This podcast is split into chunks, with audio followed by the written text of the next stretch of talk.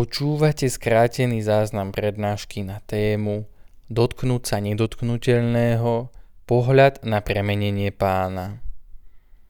Prednášajúcim je rímskokatolícky kňaz a generálny vikár Bansko-Bystrickej diecézy Branislav Kopal. Prednáška sa uskutočnila 14. decembra 2023 v priestoroch expozície ikony v Žiline.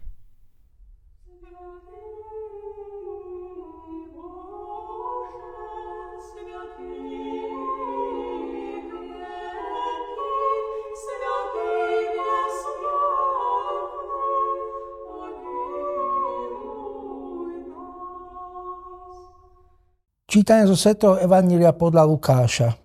Veru hovorím vám, niektorí z tých, čo tu stoja, neokúsia smrť, kým neuvidia Božie kráľovstvo.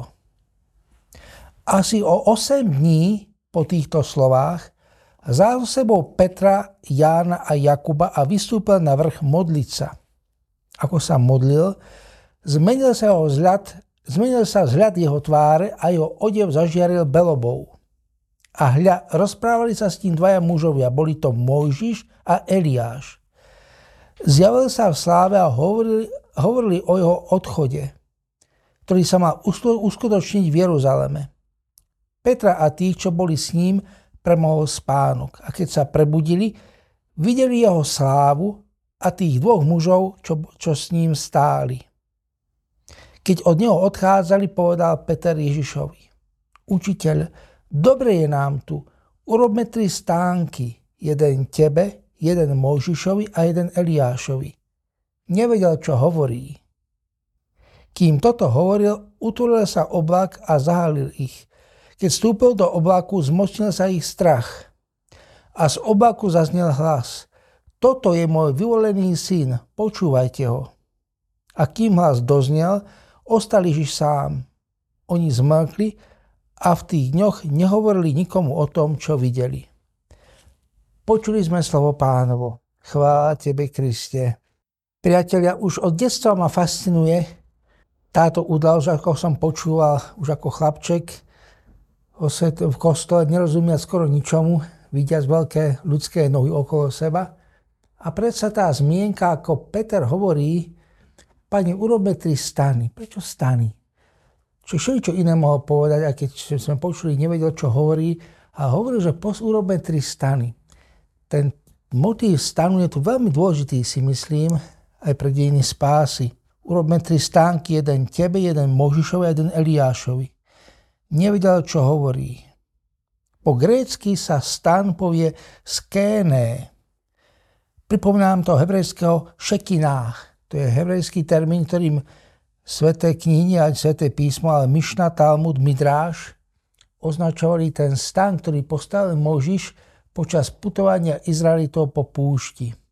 Mám aj na izbe taký obraz, ktorý venovali môj protestantskí priatelia, ako je znázornený púšť a v strede e, veľkého tábora plného stanov je postavený ten svetostánok, stan, kam chodila Možiš sa rozprávať s Bohom. Znamenie Božej prítomnosti ktorá ich viedla púšťou, Šekina, tak to nazvali. A skrátka ten stán bol vyjadrením Božej prítomnosti. Bol to stánok sprevádzajúci Izrael po púšti 40 rokov. Urobme tri stánky, povedal Peter. Po grécky pojesomenské na strejs. Môžiš tu predstavuje zákon, z tých dvoch, čo sú spolu s Ježišom. Môžiš predstavuje zákon a je vlastne pripomienkou minulosti. Eliáš predstavuje proroctvo a je očakávaním budúcnosti. A Ježiš potom je uskutočenie celej minulosti a plnosť celej budúcnosti. Počuli sme tu zmienku asi 8 dní po tých slovách, keď pán povedal, sú tu takí, čo neukúsia smrti, neuvidia Božie kráľovstvo, tých 8 dní má sú, sú istú symboliku. 8 deň to bude ten deň, keď sa, keď sa skončí svet. Zatiaľ sa svet uskutočňuje v kruhu 7 dní, ako nám to stanovila, stanovila židovská tradícia, opretá o sabat. A ten 8. deň bude deň, za, deň završenia. 7. deň nás, pre kresťanov, dňom už nielen odpočinku, ale aj zmrtvých stania pána. a 8. deň bude deň záru všetkého naplnenia. Takže 8. deň, je svet, 8. deň svetlom lesku pretrháva spánok a noc učeníkov. To je silná myšlienka tohto obrazu, tejto udalosti, že naozaj je to vlastne 8. deň, kedy sa preberú zo spánku, ako sa všetci preberieme zo spánku pri smrtvých staní. Tieto slova som čerpal, tieto myšlienky z vynikajúceho talianského biblistu Silano Fausti, ktorý hovorí presne o tomto okamihu tieto, tieto veci, ktoré som spomenul. Toto premenenie pána. Milujem jeden, síce nie ikonu, ale významný tabulový obraz, ktorý je od majstra Třebonského oltára. Třeboň, mesto v južných Čechách. Jedna z najvýznamnejších gotických maliarských pamiatok v Európe vôbec, možno aj na svete, ktorý údajne pôsobil na dvore, ten maliar, Karla IV. poslednej štvrtine 14. storočia a zanechal úžasné dielo, kde je niekoľko tém zo Ježišovho života a je tam moment jeho zmrtvých stania. Ako sa priam éterické Kristovo telo znáša nad ťažkým kamenným sarkofágom zapečatením a prebúdzajúci sa strážcovia, vojaci, oblečení v dobovom, dobových brneniach, sú v rôznom štádiu prebúzania. Niekto ešte spí, niekto má polootvorené oči, niekto sa je rozospatý a niekto sa úžasnutie díva, čo sa to deje. Rôzne štádia vedomia. O tom je kresťanstvo. Vedomia poznaj z mŕtvych stavov Krista. Celý život nám nestačí, aby sme poznali, kto je to, Pane. Sa prebúzame celý život. Kto si, Pane? Celý, prebúzame celý život. Vráťme sa k stánkom, tomu motivu stánku. Urobme tri stánky. Prečo stánky? Stánky sú hlboko vrité do duchovnej a historickej senzibility židovského národa pretože naozaj si spomínajú na prechod po púšti, kedy žili v stánkoch. A dokonca aj dnes jeden z troch najvýznamnejších, najvýznamnejších židovských náboženských sviatkov je Sviatok stánkov po hebrejský Sukot. Popri Pesachu, čo je Veľká noc, chápaná v tomto prípade ako, ako židovská Veľká noc. Potom je to Sviatok týždňov a potom je to Sviatok Sukot. No a to je práve Sviatok stánkov, ktorý je veľmi radostný v Izraeli, a jeden z hlavných sviatkov, jeden z tých troch, pri ktorých ešte kým existoval Jeruzalemský chrám, všetci Židia putovali do tohto Jeruzalem, Jeruzalem boli povinní muži putovať do tohto, do tohto Jeruzalemského chrámu. Teraz už nie sú tri stany v tomto podobenstve. Definitívnym stanom je vlastne Boh, ktorý je Ježišovi Kristovi, ktorý naplňa exodus, ktorý započal Mojžišom. Ježišovo telo je vlastne väčší a dokonalejší stánok, skénes, urobený nie rukou. Toto je Kristus Sv. Apoštola Pavla. Ježišovo telo je väčší a dokonalejší stánok, nie urobený rukou. A kniha Zjavenia, 21. kapitole 3. verši hovorí, hľa Boží stánok je medzi ľuďmi. Tiež to slovo skéne. Hľa Boží stánok je medzi ľuďmi. Už je to písané, už je to písané nie zjavenia, a je to vystihnutie presne toho, čo vidia kresťania. Ten skutočný stánok Ježiš Kristus, skutočná prítomnosť medzi nami. Zanedlho budeme mať sviatky narodenia pána a budú na chrámoch znieť veľebné slova úvodu do Evangelia svätého Apoštola Jána, prolog, kde budeme počuť. A slovo sa telom stalo a prebývalo medzi nami. A to slovo prebývalo je vlastne v grejštine eskeno. A vlastne mohli by sme povedať, a slovo sa telom stalo a stanovalo medzi nami. Doslova stalo, stanovalo medzi nami. Čiže vidíme, aký je ten motív stanu a stánku tak dôležitý pre špiritualitu, duchovnosť judov kresťanstva, židov aj nás kresťanov. Ako sa naplnil v Kristovi ten staroveký obraz tak dôležitý pre židovskú identitu. Bývali sme stanoch počas našej púti. Aj každý kresťan putuje a tým stánkom, ktorý je neustále medzi nami, je Kristovo telo. Zároveň nám prolog Evangelia podľa Jána v 19. verši hovorí Boha nikto nikdy nevidel. Aj preto Peter nevedel, čo hovorí. Pretože naozaj sa stretol s Božou skutočnosťou, ktorej nemohol pochopiť, ktorú v podstate nechápeme ani my. A o tom chce trošku byť táto, tento príhovor, táto prednáška. Uštipačne by sa dalo povedať, ani teológovia, dokonca ani my kňazi, nevieme, o čom hovoríme. Viete, pretože naozaj Je veľmi lákavé hovoriť o Bohu, pokiaľ človek verí, verí, ale v podstate netuší, o čom hovorí. Nevieme, o čom hovoríme. To je to najhlavnejšie na tom všetkom, že naozaj dostali sme obrovský dar, ani nevieme aký, keď sme sa stali veriaci a nevieme, o čom hovoríme. Predstavme si misionárskú situáciu. Niekto príde a začne ľuďom hovoriť, a som tým vzdialenejším, môže vám niečo povedať o Bohu? A čo to je Boh? No, viete, to je niečo iné ako tento svet, niečo úplne dokonalé. To tu ani nevidie na tomto svete. On je nad všetkým, on je úplne dokonalý. A bystrý poslucháč, neznámy, sa opýta takéhoto horlivého misionára, ako mi o tom, ako mi o tom chcete hovoriť? No, tak rečou. A odkiaľ je vaša reč? Tak normálne ako vy, zo, zo zeme. A o čom to chcete hovoriť? O Bohu. A odkiaľ je Boh? No mimo tohto sveta. Tak ako mi chcete hovoriť o Bohu? Chápete? To je ten zvláštny paradox našej viery a vôbec každej viery v Boha, že si narokujeme hovoriť o Bohu, pritom hovoríme o niečom, čo zároveň tvrdíme, aspoň kresťanstvo, že je to niečo úplne iné ako čokoľvek na tomto svete. Ako o tom chcete hovoriť? Na tým sa zamýšľali mnohí veľkí filozofi, teológia. Sú na to isté odpovede, na to teraz není priestor, ani moja vybavenosť, aby som o tom hovoril. A naozaj prvý veľký problém je, ako hovoriť o Bohu, keď zároveň jedným dychom my kresťania veľmi dobre vieme, že Boh je úplne iný ako čokoľvek na tomto svete. A toto je prvá, prvé, prvé veľké pnutie kresťanského pocitu, vôbec pocitu veriaceho človeka, človeka veriaceho Bohu, ako chcete hovoriť o niečom, čo je úplne mimo. Nemyslím v tom bežnom zmysle, ako hovoríme, keď je niekto mimo, a keď je naozaj mimo všetkého, keď je transcendentný. Drahí priatelia, sme pri ikone premenenia pána. Hovorí sa, že v ranných časoch ikonopisectva každý pravoslávny mních, ktorý sa podujal písať ikony, musel začať zobrazením témy premenenia pána. Keďže, keďže sa verilo, že ikona je vlastne nie ani tak maľovaná farbami, ale tzv. táborským svetlom.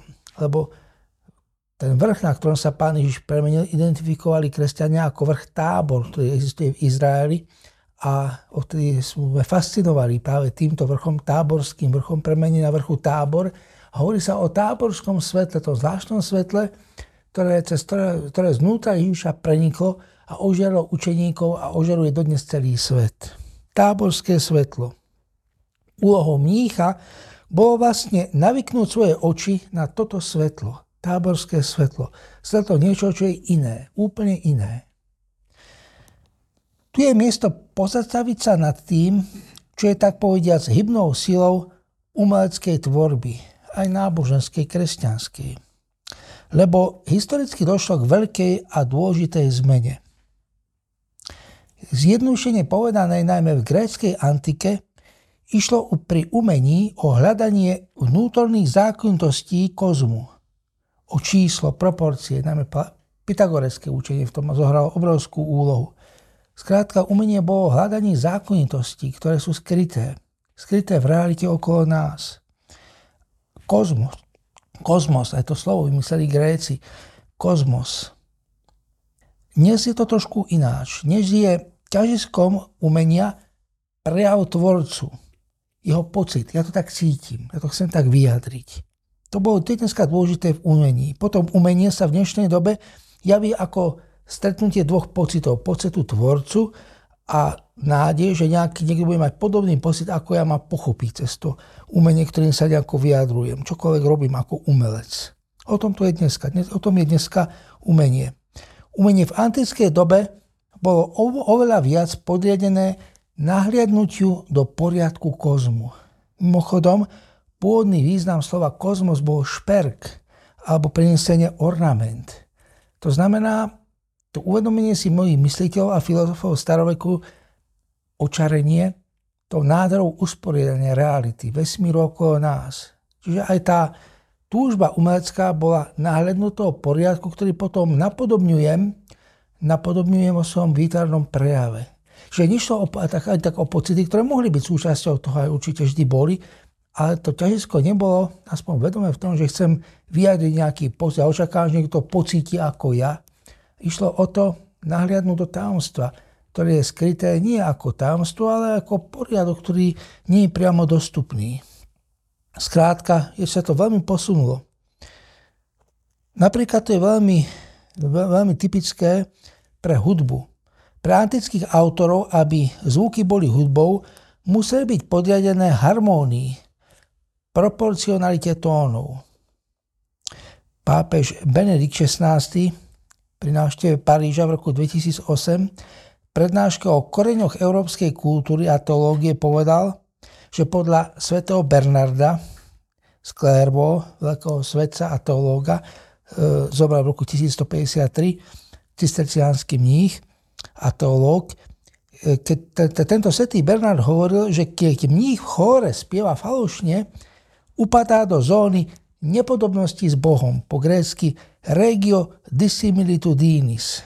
Inými slovami, keď, hrie, keď mních spieva falošne, pácha hriech. Nám to až úspevné, pretože no, to má hriech, keď spácha, spieva falošne.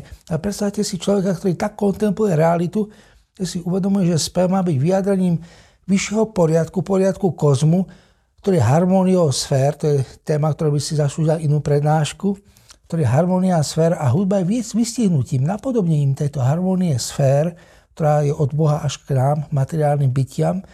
A vlastne my, ktorí spieva falošne, sa prehrešuje proti tomuto poriadku. Ako je vlastne aj hriech je prehrešenie sa proti poriadku. Nie v hudbe dneska už ľudia nevnímajú hriech vôbec ako narušenie niečoho. Možno po psychologickej stránke, ale pre ľudí v stredoveku a prvých kresťanov, možno, alebo teda kresťanov staroveku, možno ten hriech naozaj bol vnímaný ako narušenie priam kozmického poriadku. O to presne išlo. A tu sa blízko dostávame k téme umenia umenie nie je len o pocitoch. To je naozaj hľadanie a napodobňovanie poriadku, ktorý je skrytý, neskôr definovaný ako stvorenie. V klasickom staroveku krásu ovládala forma, nie pocit, forma. A dá sa povedať, že napríklad aj antické sochy boli viac obrazom reality ako harmonie čísel. Tam proporcionalita bola kľúčovým momentom tému dokonalá proporcionalita. Spomeňte si na ten slávny Leonardov skic toho vitrovského muža, viete, čo je tak rozpetými, rozpetými pážami, ktorý naozaj vystihuje ten pocit. Tu nejde o impresionistické zdôraznenie ľudského tela, ale je tu o, je tu o hľadanie po proporcií, zákonitosti, tajomstva stvorenia svojím spôsobom. Už hovorím samozrejme z kresťanskej perspektívy. Antické myslenie malo aj svoju teóriu videnia. Platón, veľký génius starovekého myslenia, to si raz povedal, že vlastne celé dejiny filozofie sú iba poznámkovým pod čiarou tézam, tézam a myšlienkam Platóna. V dialogu Timaios predložil tzv. tzv. vyžarovaciu teóriu videnia. Vyžarovaciu teóriu videnia. Kedykoľvek denné svetlo obklopí svetlo prúdiace z očí, podobné sa stretne s podobným, stúhne a v priamom smere očí sa vytvorí z príbodného svetla jedno teleso. To je bod 46c tohto, ak si chce niekto pozrieť. Ja slovenský preklad dialogu Timajos, tam sa o tom píše Timajos 45c. Skrátka, videnie je pretvárajúce a to malo veľký dopad na, na chápanie výtvarného prejavu aj pri tvorbe ikon. Videnie je tvoriace, to nie je pasívne príjmanie, to je zároveň trošku tvoriace. Alebo nie trošku, podstatne tvoriace. Skúsme to povedať takto. Ikon, dokonca ikona nie len oknom Božieho sveta k nám, ale je oknom, ktorý sa Boží svet, tá, tá okna nie len Božím, oknom Božieho sveta, cez ktorý sa my pozráme na Boží svet, ale okrom Boha, ktorý sa On pozrá na nás. To je veľmi pekná myšlienka. Je to okno, ok, oknom Božieho sveta. Ikona oknom Božieho sveta nielen, nielen nás pre Neho, ale jeho pre nás. A určite to ovplyvnilo životný pocit mnohých ľudí, ktorí sa kláňali ikonám. Drahí priatelia, okrem toho základom Platónovho výkladu reality je skutočnosť dobra. Dobro je kľúčový pojem, termín, idea, myšlienka, realita Platónovho myslenia. Dobro. Na vyjadrenie dobra používa Platón obraz slnka. Podľa Platóna dobro vrhá svetlo na poznanie tak, že naša mysel môže poznať skutočnú realitu. Čiže bez slnka, ktorým je dobro, nemôže skutočnú realitu poznať. Bez dobra by sme videli našimi telesnými očami a nie očami mysle, čo je dôležité pre Platóna. Dobro preto, preto pôsobí tak ako slnko, umožňuje vidieť svet okolo nás našim prirodzeným očiam.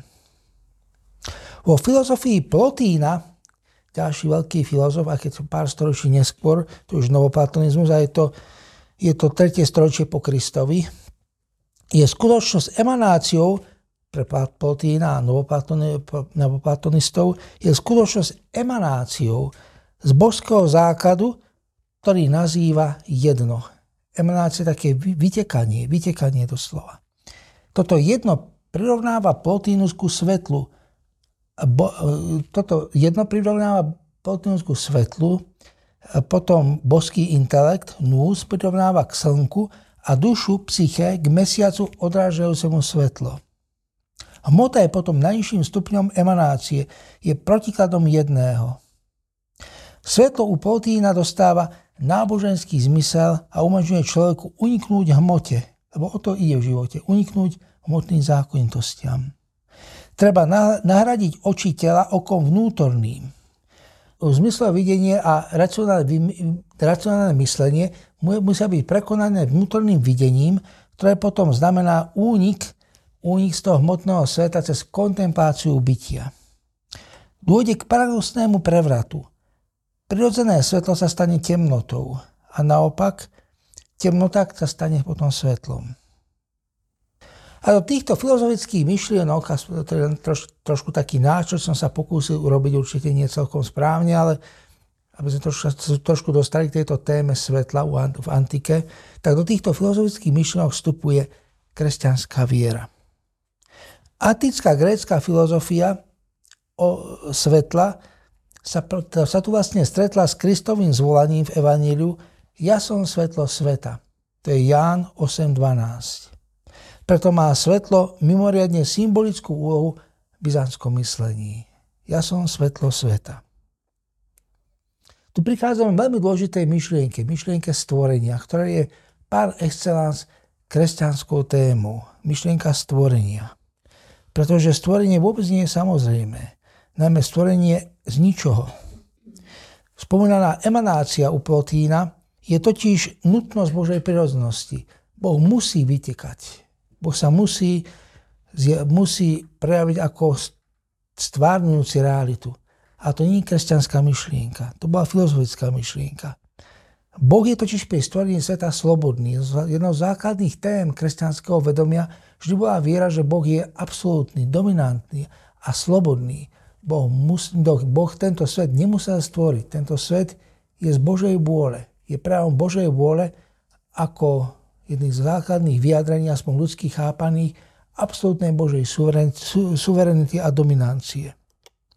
Významnou postavou pri formulovaní náuky o, viery, o, náuky o stvorení bol svätý Irenej, najvýznamnejší kresťanský teológ 2. storočia.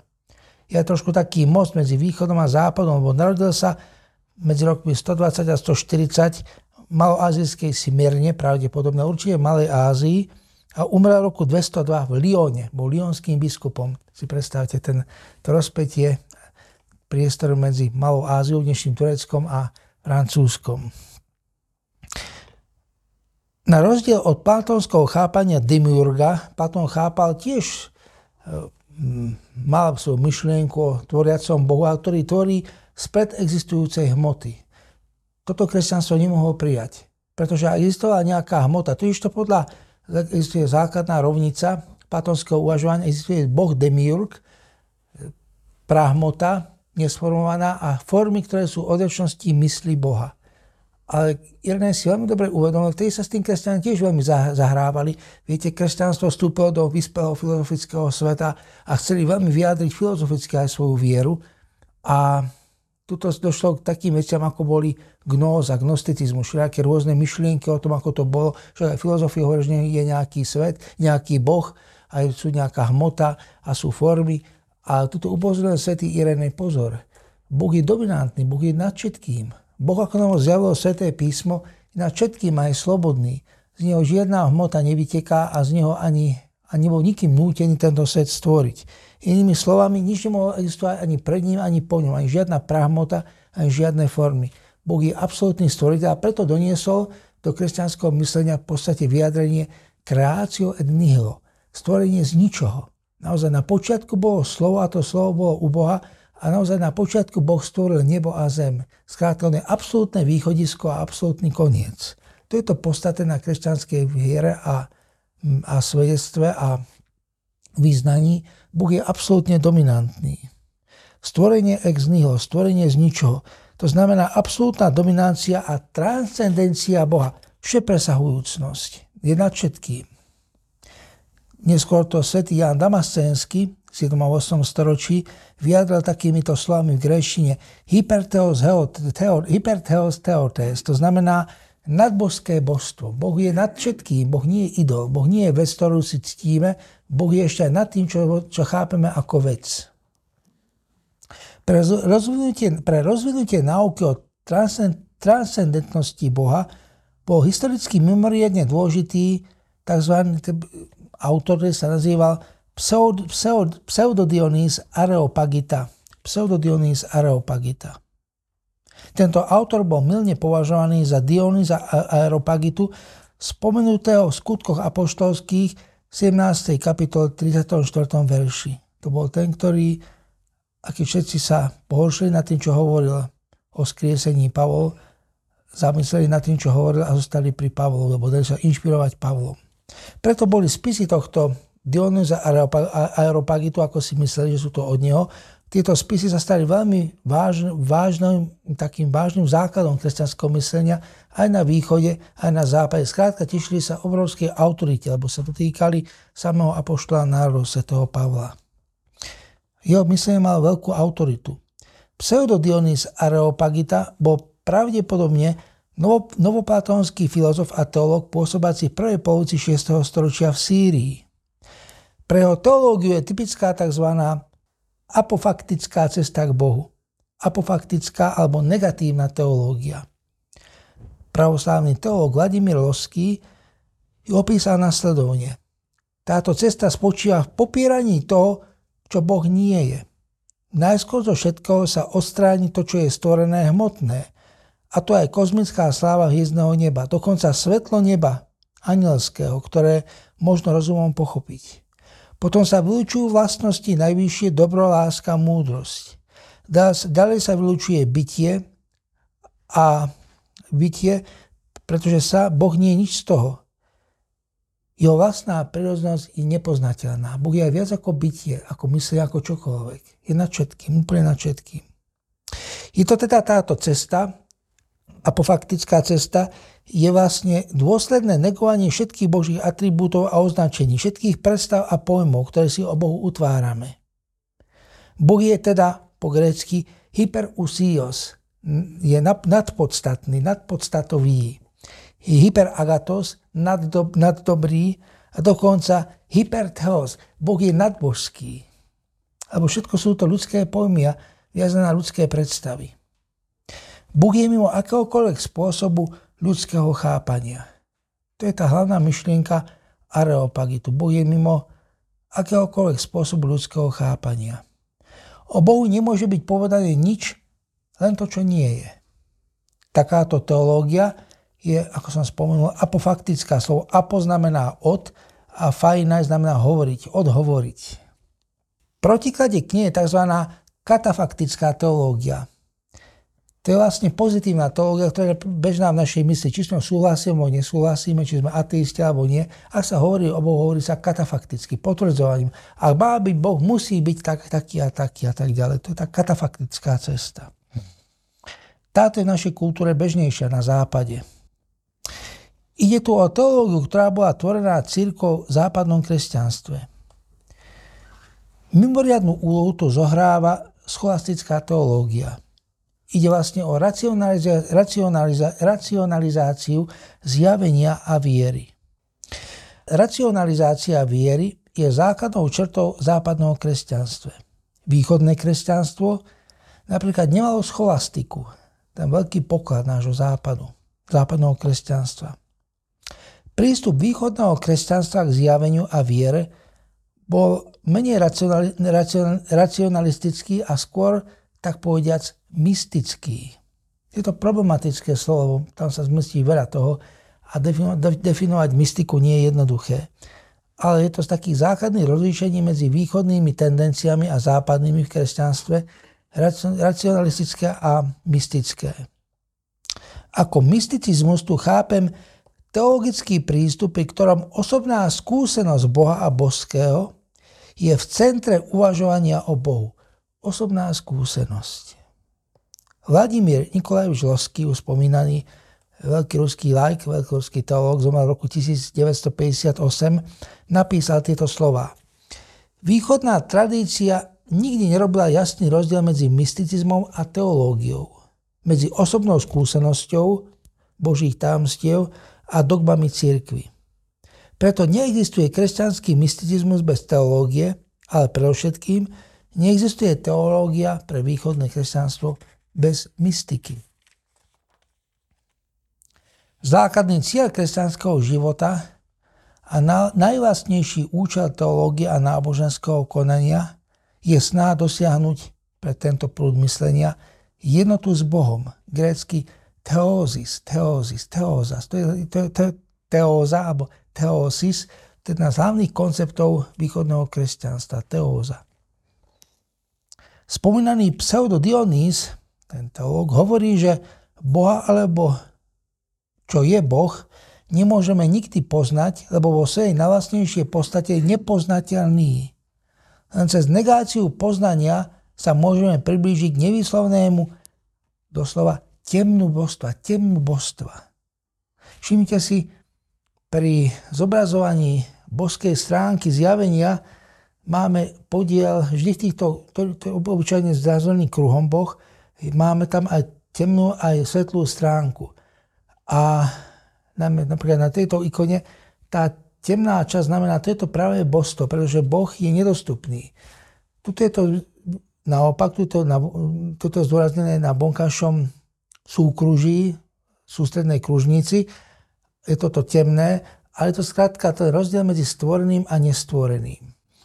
Losky k tomu hovorí, Boh je mimo všetkého, čo existuje. Aby sme sa priblížili k nemu, musíme poprieť všetko, čo je menšie ako on, teda všetko, čo existuje. Aby sme sa k nemu priblížili, musíme poprieť všetko, čo existuje a ak pri pozrení na Boha totiž vieme, čo vidíme, tak nevidíme nič z Boha. Ale to, čo je rozumov uchopiteľné čo je teda menšie ako Boh. Toľko losky. Len cez nepoznanie, paradoxne, môžeme poznať toho, ktorý nad všetkými, čo môžem poznať. Tak ma napadá, dneska máme sveto Jána z kríža spomienku. A svetý Ján kríža píše na hlavných diel o, o noci, noci duše. A myslím, že bolo by zaujímavé, na to teraz nemám ani priestor, ani kapacitu, aby som porovnal tie základné myšlienky pravoslávia o temnote, ktorú dospieva človek Bohu, spája s osobnou špiritualitou Jána z kríža. Postupujúc cez takéto popírania môžeme vystúpiť z podriadených stupňov bytia k bytiu najvyššiemu, takže postupne odkladáme všetko, čo je poznateľné, aby sme sa priblížili nepoznateľnému a v úplnej temnote nevedom, aby sme ho poznali v úplnej temnote nevedomosti. Tu nejde však o nejakú filozofickú abstrakciu. Musí to byť aktívny proces očisťovania, kedy sa človek odvracia od všetkého, čo nie je Boh.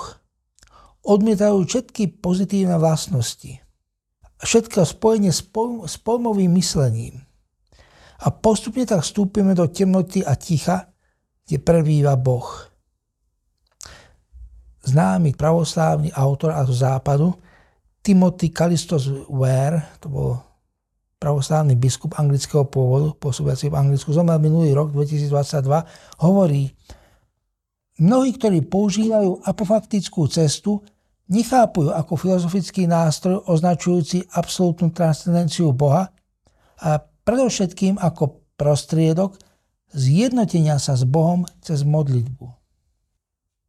Asi najznámejšou z týchto kontemplatívnych tradícií tohto prístupu duchovného, teologického je tzv. hezichazmus. Tradícia meditácie a modlitby, ktorá sa vyvinula v pravoslávnej kultúre, pravoslávnej viere, cirkvi. Táto tradícia sa stala predmetom vášných sporov a debát najmä v 14. 14. storočí a významným miestom jej praktizovania bola, boli, bola tohto hezichazmu, bola hora Atos, slávne, slávne míške miesto. Asketická tradícia existovala aj predtým, už u púštnych otcov. Písateľom o medita- meditatívnych praktikách mysticizmu východného kresťanstva bol napríklad svetý, bol napríklad svetý Simeon, nový teológ, nový teológ, jeden z najvýznamnejších svetých pravoslávia. Znovu pripomínam, to chápanie teológ je trošku iné v pravoslávii ako v kresťanstve a teológ bol ten, ktorý, má, ktorý dospel k bezprostrednému zážitku s Bohom. V podstate v pravoslávii zmysle existujú pravoslávy len traja, traja teológovia par excellence. Prvým je Ján, svetý Ján Evangelista, druhým veľkým teológom, a teológom pravoslávia zmysle, svetý Gregor Naziánsky a tretím je práve tento svätý Simeon, nový teológ. Mimochodom, každý deň sa sústredí na jednu z osôb Trojice. Ján na syna a e, myslím, že to bol na syna a, a Gregor Nazianský bol slávny hlavne ako jeden z hlavných tvorcov náuky o duchu svetom kresťanstvo vôbec. Spracovateľov tejto témy, keď je zjavená. Simon, nový teológ, zdôrazňoval bezprostrednú skúsenosť s Božím svetlom – a mystickú jednotu s Bohom.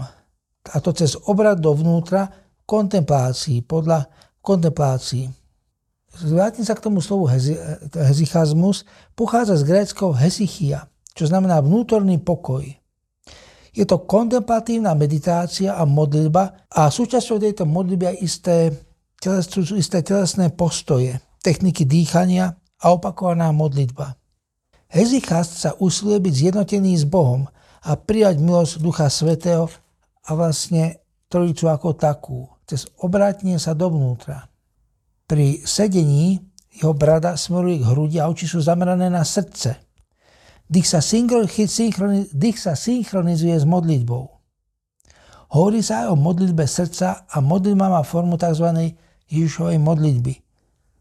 A v klasickej podobe táto modlitba znie Ježišu, Syno Boží, zmiluj sa nado mnou a potom sa pridal hriešným. Ježišu, Synu Boží, zmiluj sa nado mnou hriešným.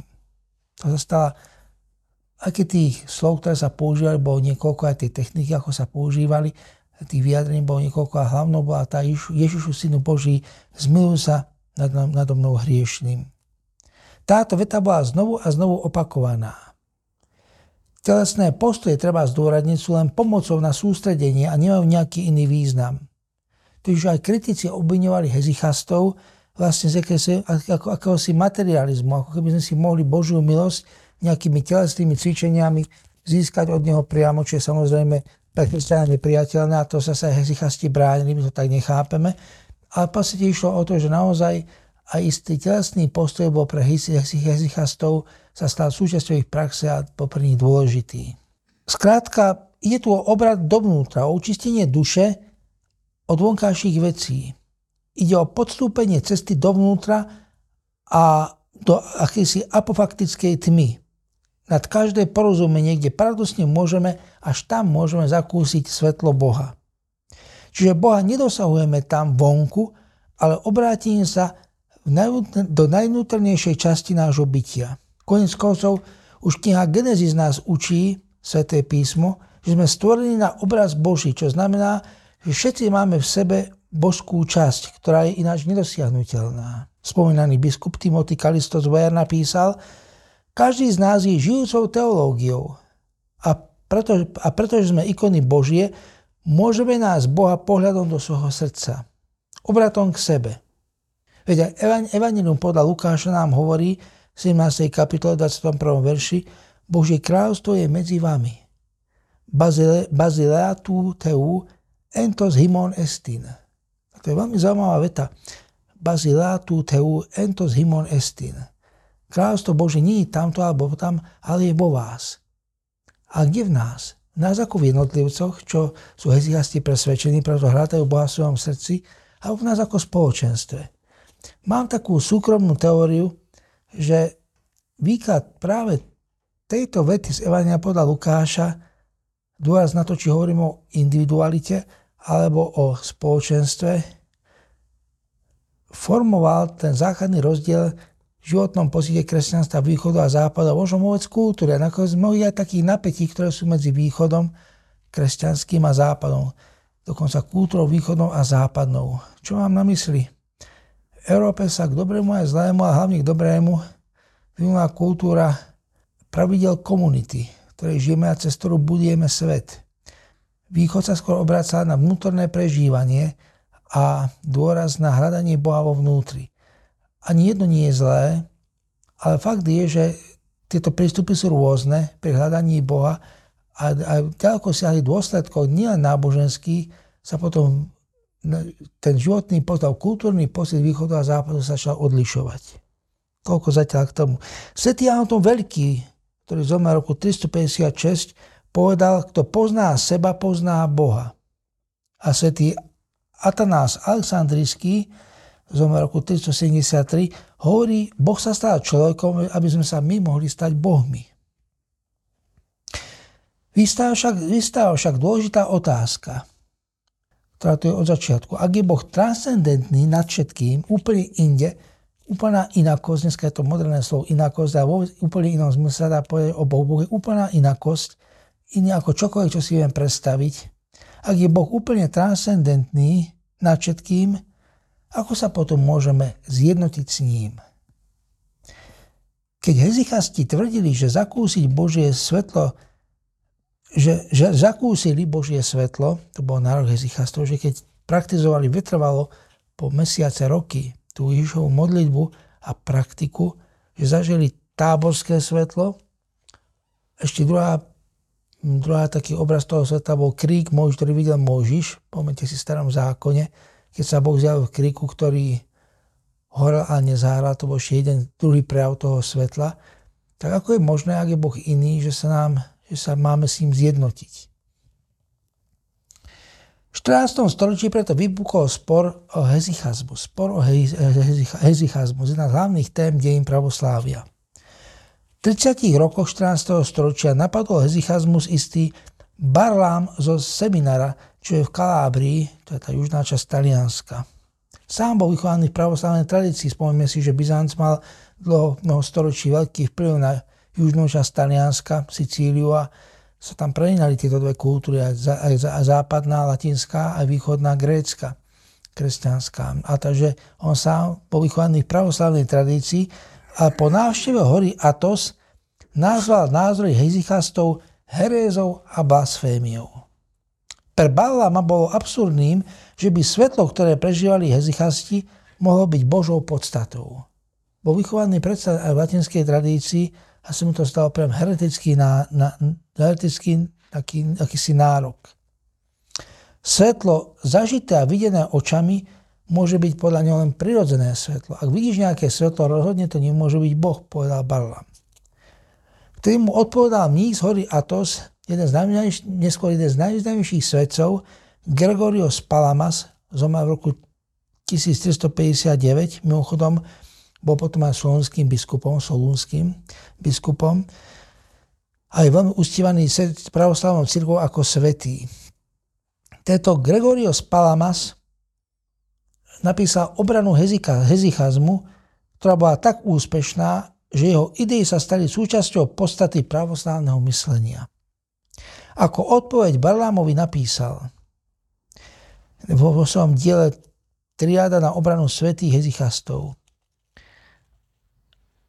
Urobil rozdiel medzi Božou podstatou a Božími energiami. Hovorí, Boh nie je prirodzenosť, ale je nad prirodzenosťami.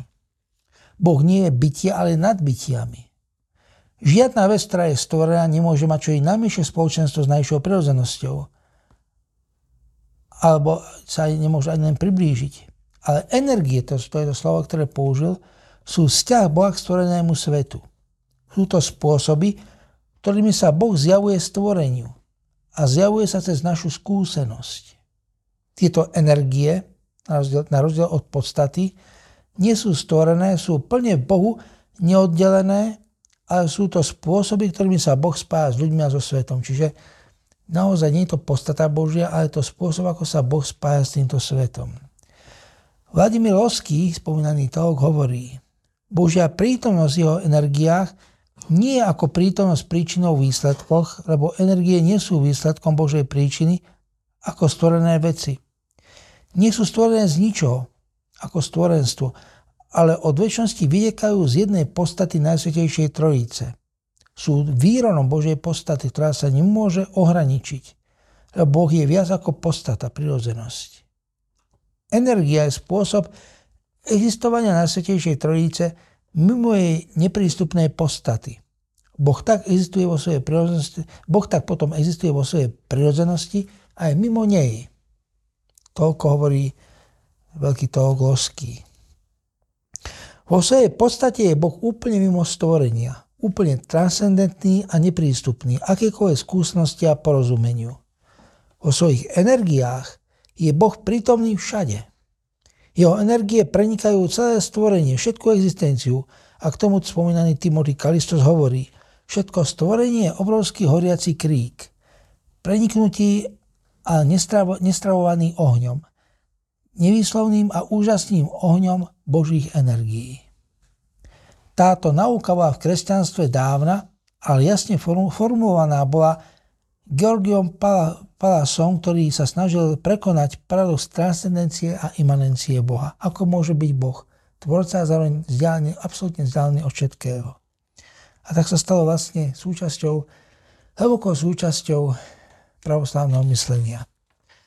Dal by sa ešte viac rozviať tá téma, pretože už čas pokročil, tak by som tu na ukočil, drahí priateľa, nechal som vám aj priestor na pár otázok, ktoré ak máte. A naozaj poďakovať Pánu Bohu za túto chvíľu.